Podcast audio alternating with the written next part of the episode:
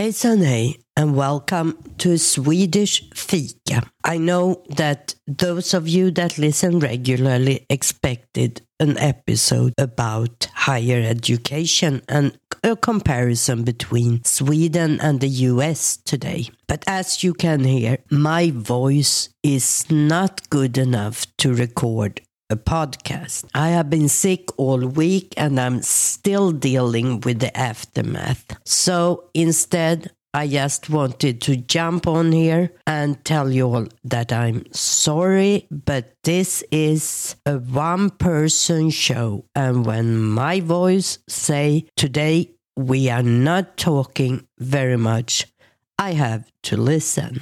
In the meantime, I will tell you that I have started a new store where I have created some interesting object for those of you that have interest in Swedish things. I have created some t-shirts and some mugs with Swedish sayings written in Swedish, English, and phonetics, and some other fun stuff. And if you want to take a look, you can find that store at pixelpia.redbubble.com.